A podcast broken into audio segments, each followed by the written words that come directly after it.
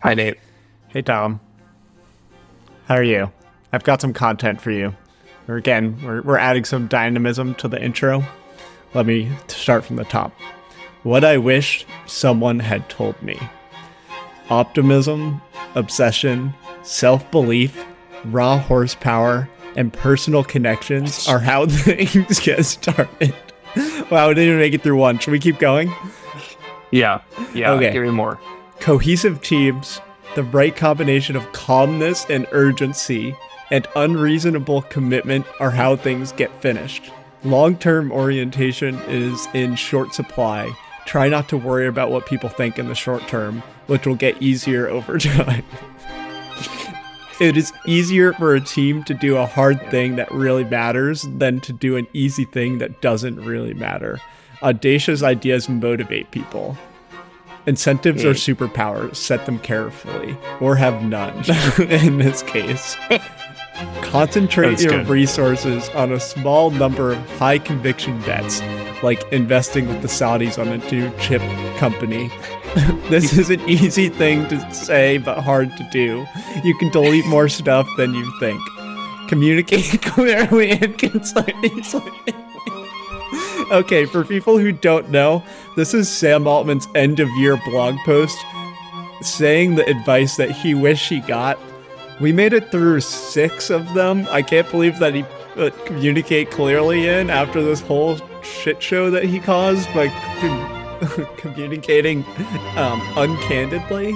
There's more in here. That this is just. Tom, what do you think of this? Is he an icon? He's definitely an icon. It's interesting. I had not heard any of that prior to Nate reading it just now.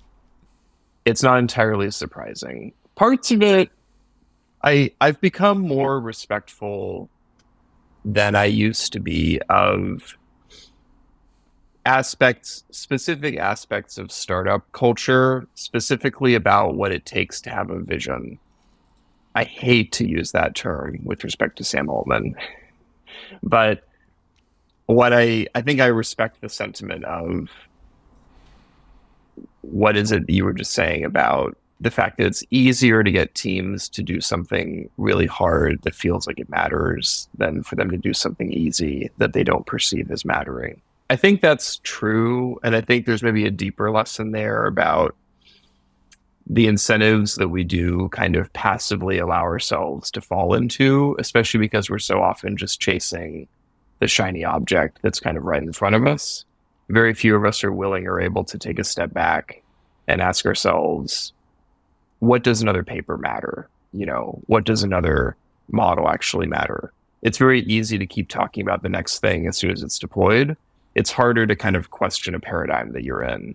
And a good visionary is somebody who a good visionary is somebody who is able to both get shit done, but also step back and ask what is worth getting done and what am I willing to say no to? Yeah, I think this type of energy is being strangled by modern incent like modern information ecosystems.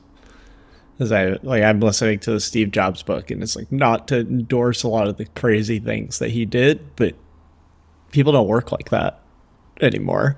And I feel like AI being so frantic is making it increasingly hard. Like everyone is told that now's their time to like make their make their buck, so to say, or like it's it's like in a paradigm shift, the new voices rise to the top. I don't expect people in AI to take lo- as long as it really would to let those voices settle. They're looking for the like, okay, who's here in three like three months is a long timeline to people. Where in reality these visionaries are on like a five year trajectory. It's like, is there anyone that can actually view like there's so few people that are viewing language models at that time frame right now. Is this the Walter Isaacson biography Yeah. that you were referring? To. Yeah. Would you recommend it? I've actually not. I'm listening to the audiobook for free on Spotify, which is pretty nice.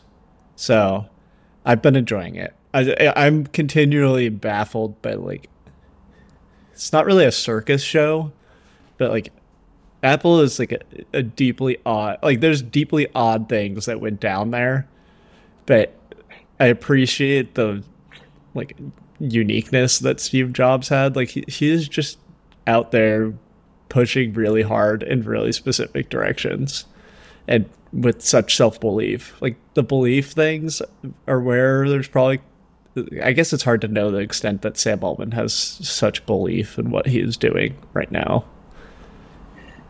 But Steve That's like, an interesting way to put it.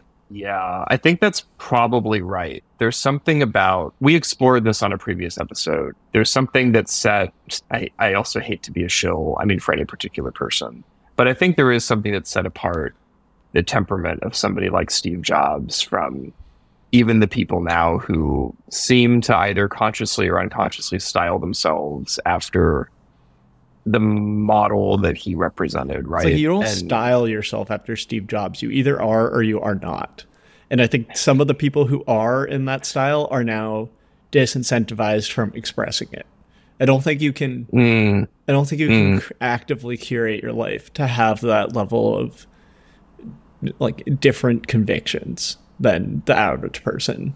It, it I just don't see how that happens. It's like a, Do you think part of that I've actually wondered about this.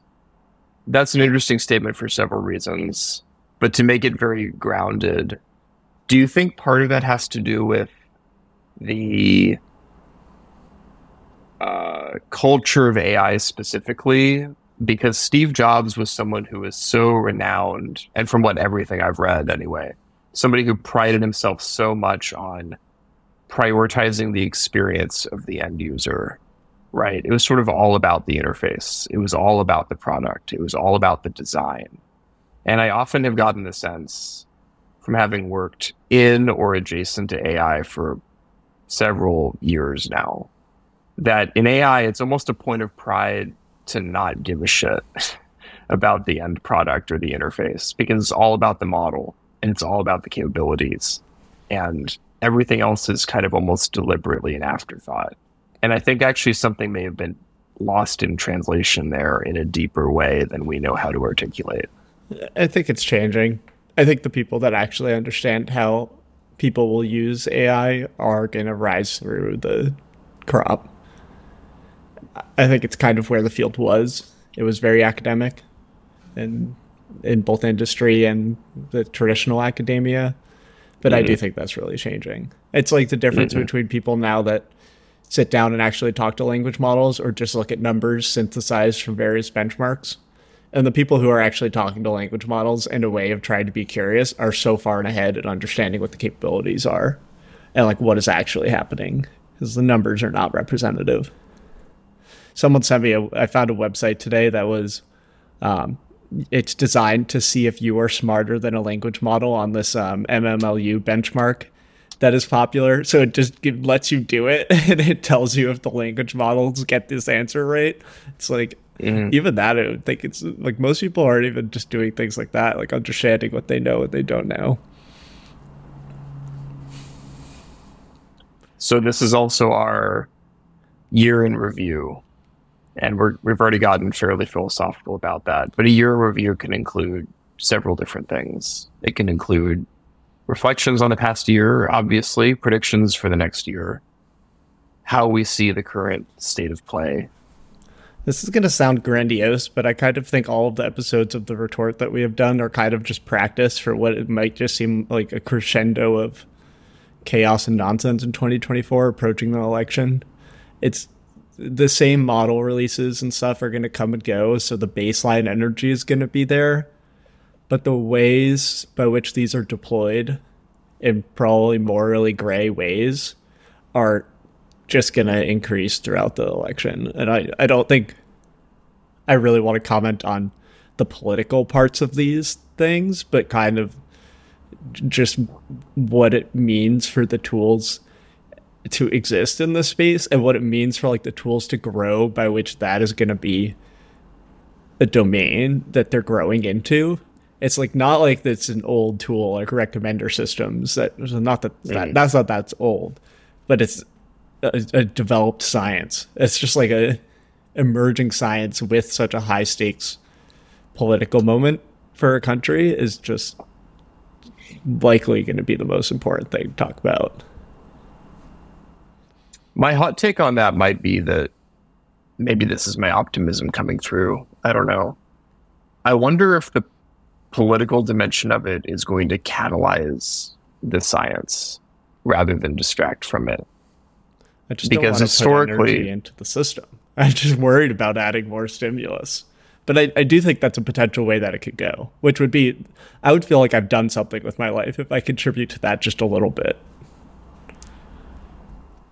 It's possible things might get so bad that yeah, people feel pressure to slow it down or stop, either personally or because they get kind of shamed into it uh, from the wider zeitgeist. That's entirely possible. Um, like there are literally accounts also, on Instagram yeah. that are all AI generated images. Mm-hmm. Like these things already exist, and people already don't know that they're AI generated.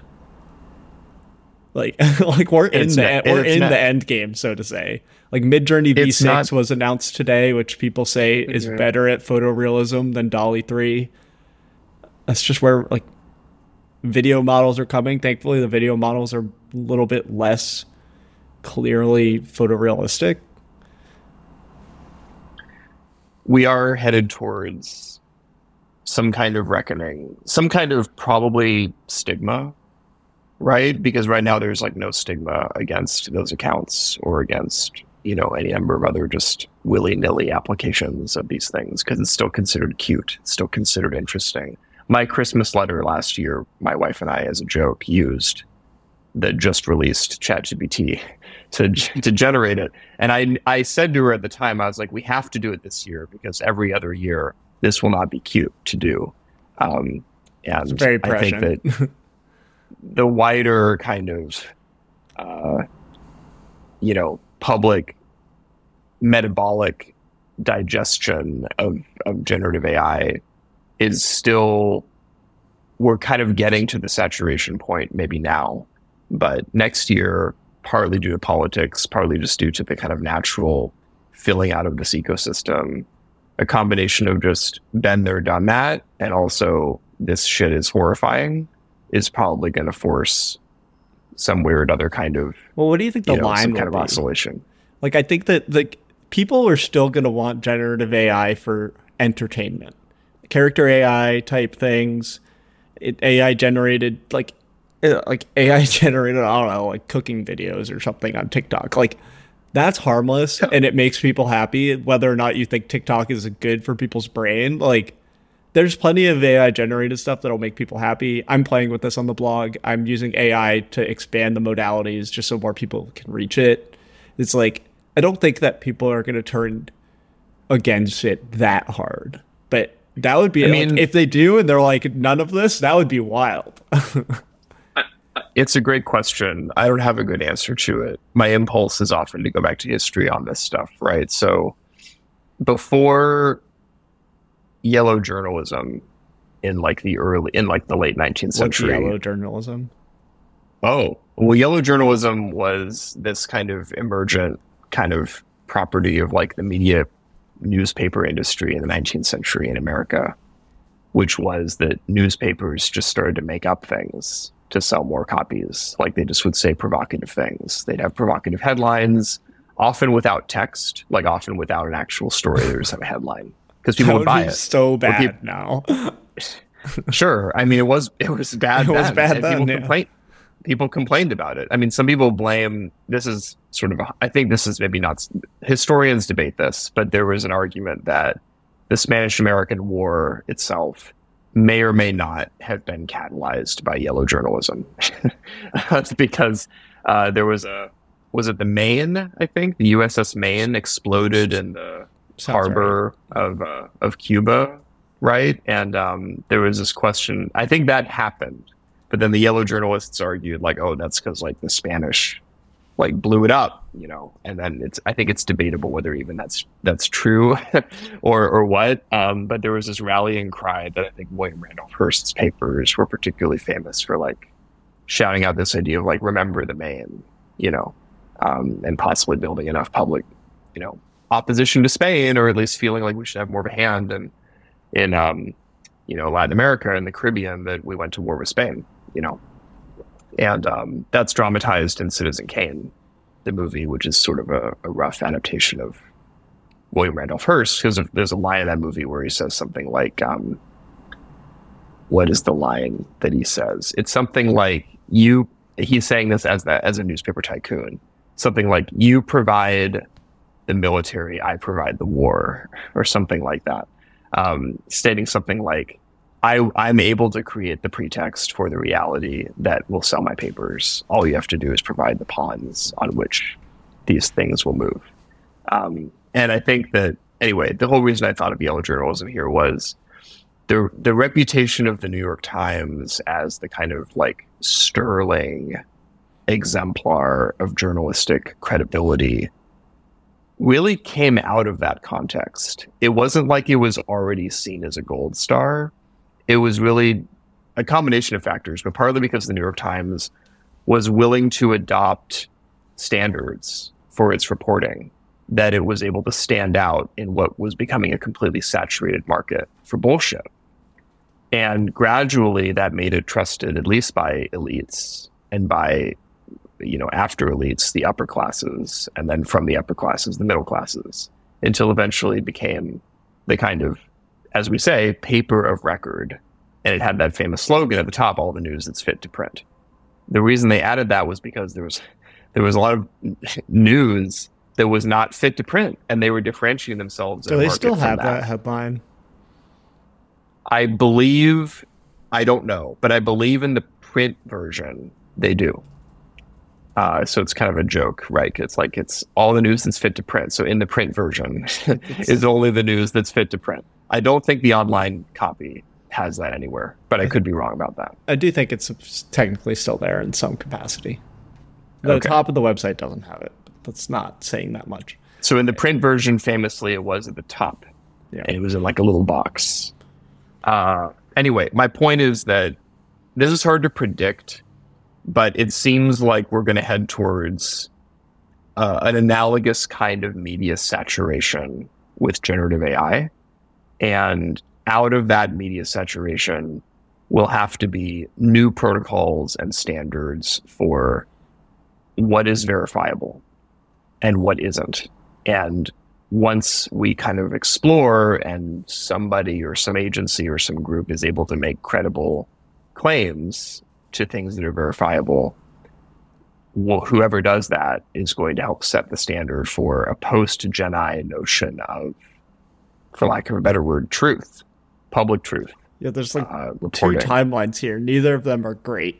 Not these aren't the only timelines, but one of them is it gets so bad that there's a public reckoning, which is like would be I think this year, and the other one is that it doesn't get so bad and then we never solve it, so we're just permanently in the sea of not ever trusting anything, and that it's like a long, slow slog through the never trusting. Both like. I don't have a great answer to that. Yeah, I think that's right. Um, both are painful. It's probably going to be, well, I don't know. It's probably going to be somewhere in the middle. We're probably going to have a series of near crises, which collectively make the case for some new way of us grokking whatever shit we see online, basically uh, Twitter has just become a kind of group of like 30 egos who just sort of hold court. Yeah. And we sort of trust the them open because source they ones are bad. It's very theological on Twitter these days. A lot of, I'm right, I'm like pro openness, but the people that are driving the narrative in open source, like I don't think that they're often right. There's this anonymous Twitter account that people think is run by somebody at OpenAI, and just before this episode, um, he quote tweeted one of the prominent open source people, and he was like, essentially the open source person was making a claim that I think is nonsensical as well. And he just said, I don't think this is re- remotely true, but it's hard to fight open source copium because people act like you shot a dog or something. And it is like kind of true. Like mm-hmm. I'm one of the people now I feel like regularly criticizing open source contributions just because people say such stupid shit. And like people say stupid shit on the other side of things too, but it's like, can we just not? here's a prediction that it would be great if it bore out in 2024. It might not, but my prediction is that whatever this new kind of standard of verifiability will mean will in part come from an, a serious reevaluation of open source. Not open source in the sense that it's like completely just let a thousand flowers bloom, but also like something beyond the opacity and lack of disclosure that we've currently just tolerated from the Gen AI ecosystem. There will probably have to be some emergent uh, consensus around having community driven groups of people who either as annotators or as people who are collectively working on understanding how these models work stand behind the way in which the model works in ways that there can still be some contingency in the output, but there's still a workable consensus driven understanding of truth and what is verifiable, which is really the way Wikipedia works. We brought up Wikipedia before. We haven't figured out what that model is for Gen AI. But I think that something like that is still what's in the offing. When it'll come and how messy it'll be, I don't know. Yeah, I, am kind of saying that there's a slow growing third theology, but, the of like it's multiple branches of the openness. Well, most of the people making noise of saying that things should be open are like the Marc Andreessen techno optimist Marxists of the world. Well, I do think I I wish that more researchers and scientists would chime in as like the open science version, which is the type of people that want to do rigorous understanding of systems for transparency and accountability and don't give a shit that you can run a model on your laptop because they're all too in the weeds to not ever run a model on their laptop. They've got too much going on to do that which is their critical mm-hmm. flaw and also their critical advantage to not have to worry about this stuff. so that's like I'm now in the open science meme corner of the world rather than open models, but yeah, it's a distinction that matters. I think this has been the year 2023 has been the year when these theologies of ML have been established. It's like AI safety had their moment in the sun this AI alliance thing that we talked about, which is really funny. The techno optimist Marx part thing, like the e/acc movement with these anon accounts and stuff, and like there's even one that was called like AI optimist, which is another branch. So it's just like it just breeds like trying to stake your intellectual territory. So again, like what because one theme of our discussions, of course, has been alchemy and the parallels between where AI is now and what alchemy was and what under what was the spirit of it. And this year in review, I'm confident saying has borne out the parallel uh, to alchemy. Now, it is also true that historically alchemy did die. It did stop. It it was changed but it didn't change in just one direction, right? The most obvious direction it changed was it became science, right? So alchemy became chemistry, parts of it became physics, parts of it became thermodynamics. You know, it kind of branched off in different directions. Mechanisms became better understood and also more understandable.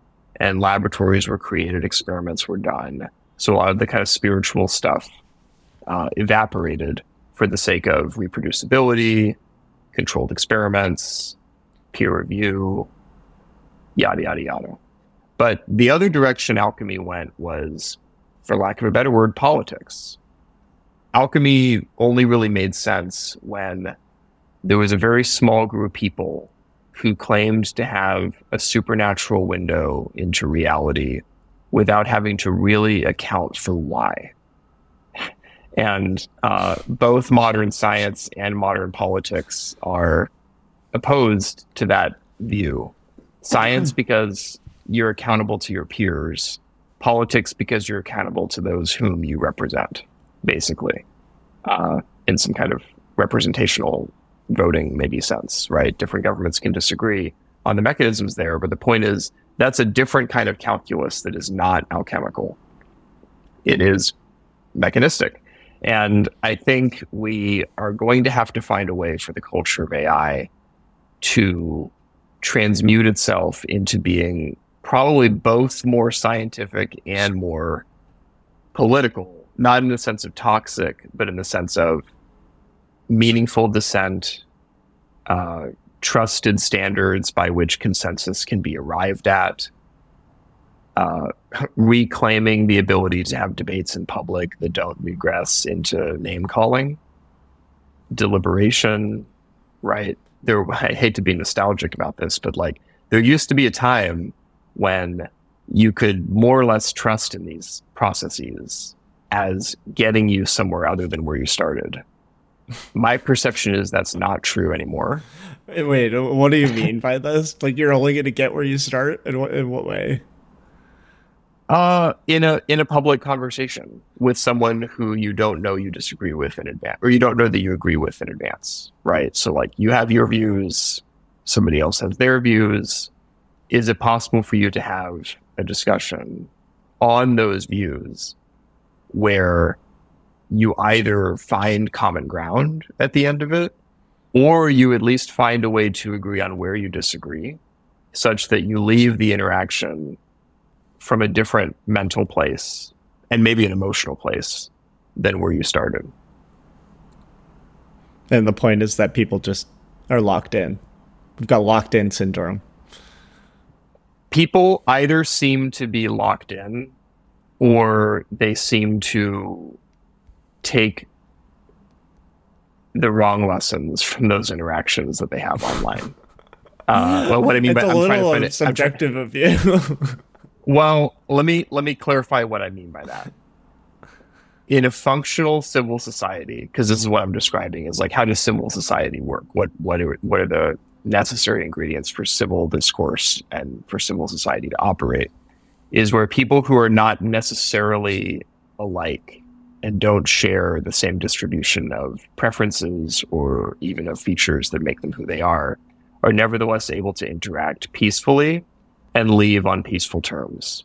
My concern right now is that certainly on social media, people either come out of these interactions even more entrenched in the views and preferences they had beforehand, such that they've become more ossified, or they come away thinking that the other person is not only wrong, but not worth taking seriously. Like basically an enemy. So- so And not even just in, like, AI people are just gonna the walls are taller in the AI space.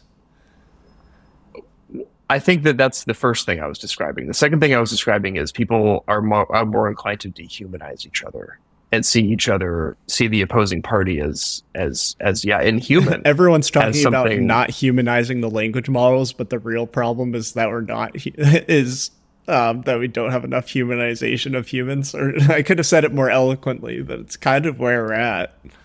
I think that's right. I think actually the issue is we don't really know we we don't really have confidence in humanity anymore. We are encouraged, we are incentivized to have confidence in our own faction. Even though we don't really, at least not most of us, don't believe that our own faction is all of what humanity means. But we are incentivized to think that the other factions are inhuman or dehumanizing. So we sort of see our own faction as the bastion, the, the spark of anything worth holding on to. I'm, I'm just very surprised that this is the timeline we've ended up as because a large motivation of us starting the podcast was this kind of rift between that ethics and safety community. And like the ethics community, maybe I'm just not exposed to it, but in terms of like cultural weight of the conversation, seems to be not driving it. I think there's things that should be from what they're saying in there's and the AI safety people are totally driving it. But that kind of what we saw as a rift is now just filled with so many other groups that stand in the way of that. And there's just too many little disagreements for a clear dichotomy. It- it's interesting. It has been a kind of theme. We, you're right that one, not the only motivation, but one motivation we started these conversations with was how do we get past this like safety versus ethics tiff, if you want to call it that. What's been interesting over the past few months, you're right, is that additional factions have entered the chat, so to speak. And on top of which, I also think the media has begun to weigh in and started to tell its own narrative about what are the factions here, right? So it was interesting to me that the coming out of the OpenAI stuff, a lot of the New York Times reporting in particular sort of characterized it as this fight between people who want to speed AI up versus people who want to slow AI down, which is like a different like yeah. vector calculus it's, it's than safety that, versus ethics. Yeah. I mean, the accelerationists do make a lot of noise, and I don't think safety people necessarily want to slow it down. Like OpenAI's mission is not around slowing it down; they're heavily associated with safety. So it's like a specific subcorner of safetiness. While we're on the topic, did you see the news reporting from Politico that Rand, who was heavily involved in the executive order, and the people at Rand were people with like EA AI safety links? Yeah, I saw that a while ago. Is this a recent story you're referring to? There is there was a, kind of story with more details, mm-hmm. essentially saying like the executive order was underwritten by AI safety people through the Rand Corporation. I see. Uh, I didn't see that. It's not surprising to me from other conversations I've been having, uh, kind of interpersonally it's i mean it's also just not surprising i mean just for other reasons too right? That's sort of why think tanks exist right? So like it is it i hate to sorry i don't mean to make light of what this issue matters but like this is sort of like oh my god breaking news. Did you know that most laws are written by think tanks? Yeah i knew that. That's, not really that's funny. not surprising the the reason think tanks exist is largely to outsource the labor of just writing hundreds of pages worth of bills, and then we have legislators who, I mean, hopefully read them, but often don't even do that. They have staffers who read them and edit them and annotate them. I'm, I'm, in the works, and to, then the le- to to brief some congressional staffers on open source AI. I don't know what that means. To make sure, sure it's so not look, lobbying because I'm not allowed to lobby, but. we care? I, I just feel like we're in this weird moment where it's like, why are we upset about the fact that AI is political? Like, of course it is. Like, you can't pretend. Why is it weird? Why is it considered normal to build? I don't think we're upset that, that it's political. I think we're upset that this is like the same big tech companies and or similar people that again have all the power. I think that well, right. Like, so if they're put, people yeah. just don't like the power distribution rather than they don't like the fact that it's political. That's fair. Then we should start other think tanks. I think the point is like the rules of the game are just set up in a certain way. You either work at the Rand Corporation or you don't. So you can either compete for jobs there or you can start a new think tank that is in a position to influence or you, you can do something else, right?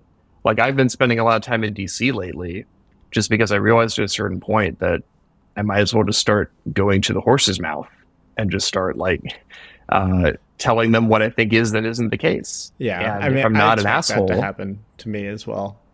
I'm yeah. I'm very open to all things, like what is he what should I call it? Like being a good citizen with respect to my expertise. Just look at like I'm zero degrees removed from four or five people that have testified in Congress at this point. I could text them on the pod. Some might reply. It's like it's a very real thing and there's plenty of people that I know of that are doing that that everyone in the field just thinks is kind of dumb. Um, these are the anti-friend. The, what's the opposite of a friend of a pod? A, a publicly stated an, enemy, an, an enemy, of enemy of the pod. An enemy. I don't know pod, if we'll yeah. name any of them yet, but like there are people in that list that have also testified in front of Congress, and the amount of damage that I think that does is just so high on my shit that actually matters in the world meter. Like people going to Congress and saying that AI isn't going to really change anything and we don't have to worry about it and we're just going to sing them this little lullaby song so they don't think critically is so actively harmful. It's just like, okay, I'm willing to answer the call. call me up if we've got any senators on the pod guest on the pod listeners list. it's something we should actually think about next year is having some actual like yeah policy people or congressional people on the pod, which I would enjoy doing. I think that would be kind of fun actually. Yeah, we we've inherited. I think a lesson of the last year beyond the retort has been that a lot of debates that either started in academia or that we assumed were the best version of them was in academia. Uh, it turns out like the world doesn't really, you know, care. The world moves at its own pace.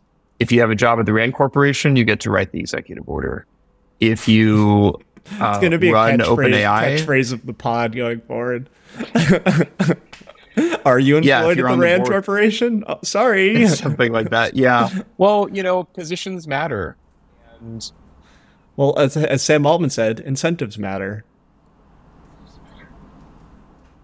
Sure, but incentives are only uh, available to you, and also um, you can only smell them eh, depending on where you are. I think, yeah, that's the point. So yeah, I mean, you should you should engage with the world on its own terms, in good faith, as a means to push whatever you believe needs to happen. Uh, you can't just simulate the politics you want and expect the world to bow down to your parameters. That's just not how it works. It's weird I have to say that, but the culture of AI is so dissociative and so often abstract and scalar that we forget the fundamentally value laden vector nature of reality. What reality do doesn't care. What do you think yeah. the action of doing nothing means for people in AI that are informed? It, like, how far can AI go where not like trying to participate in some sort of public engagement, rather through policy or like like like you don't like I don't yet think that everyone should have a public voice on social media or engage in policy. But is there a point where like this is such a defining issue of our time that it is like it like professors that have tenure and can do whatever they want? Like, do we think that moral convictions should compel people to ever participate in these things? Like, can it get that bad? Mm, my hot take on that is professors who have tenure I, that might be a bad example, not, but like I well, I think they're not the most qualified, and the reason I say that is not because I resent them or something. It's because I or I'm jealous or something. The reason is that they, in in frankly like critical ways, are not in touch with the reality of the stakes of the politics of AI. I think that the people who are the, the experts who are more in touch with the stakes and the tensions, the conflicts that define the politics of AI would be somewhere on the spectrum of senior grad students to early career researchers. So people who still have the skin in the game. I was talking to my man, one of my managers, yeah. and he was like, I kind of hate hiring senior people because they have no skin in the game. Like they've already made it on whatever they've made it on. And it's just no fun to bring those people in. But there's like the people that still have to make it are the ones that are going to drive the conversation around something new. Because they don't have a choice. Yeah. I mean, and also because they are the ones who, yeah, they, I mean, they have skin in the game. There are real stakes that they feel attached to they don't matter to them in some abstract narcissistic sense. Yeah. Of like, like, it would upset my ego if I don't win this fight. It would be like, no, I I I need to fight for this idea because if I don't, it'll come at a personal expense and also maybe the expense of uh, my collaborators or my kids or my network, my community. Um, you're in touch with you're in touch with the way in which the world of politics and the world of AI are running up against each other. I, part of my uh, career goal at AI2 is to make a large portion of the people there realize that that is them.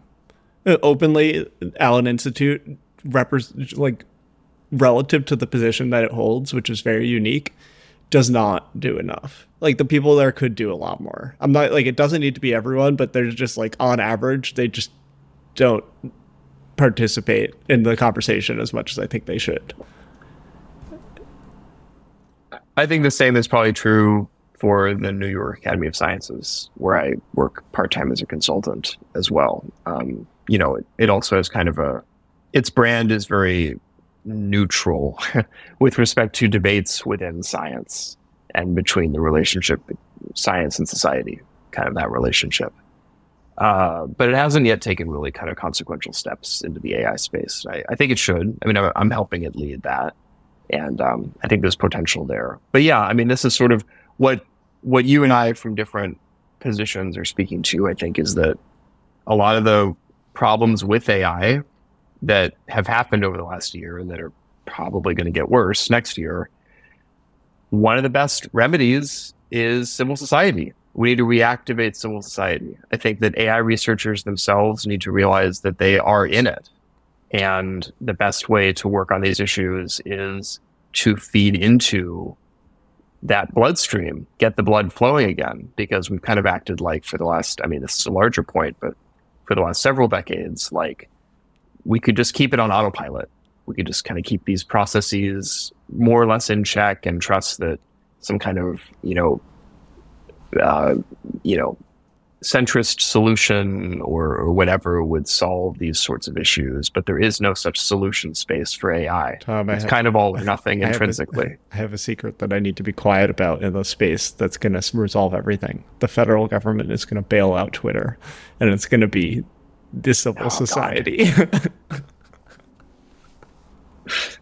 Not an original take. So yes, for friend, this would be a fun. Sinan gave me this take, but it was just like perfectly triggering and also kind of relevant.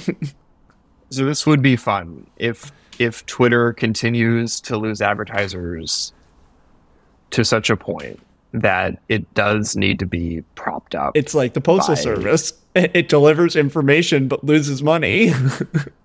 yeah, that actually would be awesome. Honestly, I would change my relationship with it probably overnight. I mean, it's in, again, it's incentives. it would do right. really we good coming back. for AI discourse because I think all the grifters would leave out of hatred for the fact that it's a government thing. But like, I'd be like, oh, okay. Could be. You'd still keep a lot of egos on it, which is maybe that's just part of the price of entry, I guess. But yes, if there was some kind of that's funny that after all these years, the USPS is the model that we return to for it. Could be. It could be. That would be funny. Uh, yeah. I mean, it's lost a lot of value. It's reaching that. I mean, in microcosm, it is the crisis. You could say it is. Um, it's how bad things are. It's a. It's it's one site where it manifests. Yeah. I don't know. It'll be an interesting year. I do think the election will be bad. I mean, it already is. I mean, that's the joke is that I think our podcast is really just going to turn into like, yeah, another like anything. politics podcast. Like, yeah, like, well, I, yeah, we need to be, we need to be mindful of that, that we have something distinctive to say about it. But frankly, yeah, I mean, my fear, which I've said before, is that what's what we're who know for like for the week or two after the presidential election there might be more misinformation, disinformation generated in that time span. I mean, than like ever before, because we won't, there legitimately, we won't know the result. And you'll see a number of photorealistic deepfakes of some election commissioner in Arizona giving the election to like Grimace from McDonald's or something. And we just won't, we won't know what to think. And there will just be a, it'll be saturation. And that's not surprising because ultimately reality is consensus driven. And where there is no consensus, there can kind of be no shared reality. Yeah. It's sad that AI is detracting from that, but that's where we're at. Is there anything positive that we can predict or look forward to next year? I look forward to the open source people collectively losing their minds when they think that they've matched GPT-4 on performance because five numbers are the same, but in reality it's different because they don't know how to do RLHF like OpenAI does. And it's going to be a big shit show, but I could see it coming from six months away. I'm looking forward to that shit show because I I get to give myself a pat on the back and be like I was right.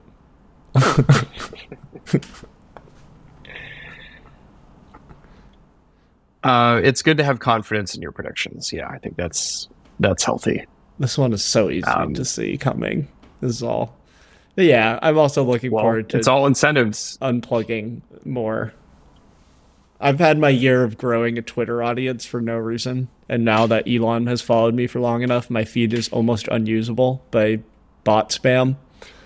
So it's like I just like Okay, bye. Strange world that we live in these days. Yeah. we can Any final? Do we want to cover any? What you're gonna bake some cookies? Sounds like the right thing to take away from this. I've made gingerbread. I made a gingerbread house from scratch in 2020. Oh, like yeah. I made the gingerbread, and then I made a house. I wrote. This is an adult. It's okay. This PG or it's rated R. I wrote "fuck 2020" on the back of it, so That's I like fine. blurred out that when I sent photos to people. Um, but that was cathartic for me. I it's also, a cathartic exercise. yeah, we also got to record in sequence here. Um, I did see Godzilla at Tom's recommendation. Very good. I was because my family has watched the original Godzilla movies so much. I think there might just be one that's really popular. I was cracking up at the like weird Godzilla nonsense. I was laughing more than I probably should have been in the theater. But great film, highly recommended. Thank you for the recommendation. The Parts retort recommends. Yeah, we should do more. Yeah, that that's our first endorsement. Godzilla minus one. I'm reading Fei-Fei Li's book. One of the best free AI books that I've gotten. People now ship me books, and I got this through work for free. But her memoir is all about believing in her data centric view of ML and how ImageNet was so the, the data set was ImageNet was the data set was so ahead of its time, and it's good. It's a just a good memoir and relates to AI, which is most of the AI books that come out every year are just bad. So I've been enjoying that. this is her recent, the recent one, right? yeah. Yeah. Um, Alex Yeah, Nut was just submitted, so I'm at a, I'm at like a gripping point. AlexNet now exists. Yeah, the story of um, him being personally responsible, right? For he's the the human benchmark, as they said, right? Originally, was Yeah. how much? How long did it take him? I assume they tell that story like months to like go through it. yeah. Yeah. Anyway, this was fun. We'll see everyone in the new year. Like, subscribe, carrier pigeon. You know the drill. I have a a surprise before we go. Okay. Uh, this is called "Twas the Vibes Before Christmas," a retort poem to close out the year. are you Are you ready? Okay. "Twas the vibes before Christmas, when all across X, not a creature was posting, not even Gary Marcus." Hand me a spot. Companies had settled on scaling and money, while open source visions remained a bit funny. And Nate on the West Coast and I on the East had just given up as more models were released. When out in industry there arose such a clatter, I left academe to see what was the matter. the hot goss coming out of a private DM told me to check out Grok with a press of my thumb when what to my wondering eyes did it seem but instrumental convergence and eight tiny memes. With a little compiler so lively and spry, I knew in a moment it must be AGI. More rapid than eagles, its responses came, and it prompted and queried and called them by name. Now Elon, now Qstar, Bostrom, and Eliezer, on Timnit, on Schmargret, on Meredith Whittaker. To the top of the feed, criticize me with gall. Now hype away, hype away, hype away all. So hour after hour, those memes held court, even as others subscribed to the retort. it's stochastic, said some. It's brilliant, claimed others. It all got reposted, and all got their druthers. As I rolled my eyes and was about to sign out, in my inbox, Grok's AGI appeared with a shout. It was down to converse and fully multimodal. It beat me at 10 different versions of Wordle. its replies, how they sparkled. It spared no expense. I could see how it put smart people on the defense. Why, I asked it, do you care about hype? Why seek more attention when it's all trite? It gave no response, kept itself in a shroud, though to all other queries it made Pareto proud.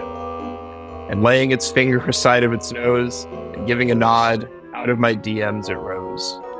It called all out followers and gave them a mention.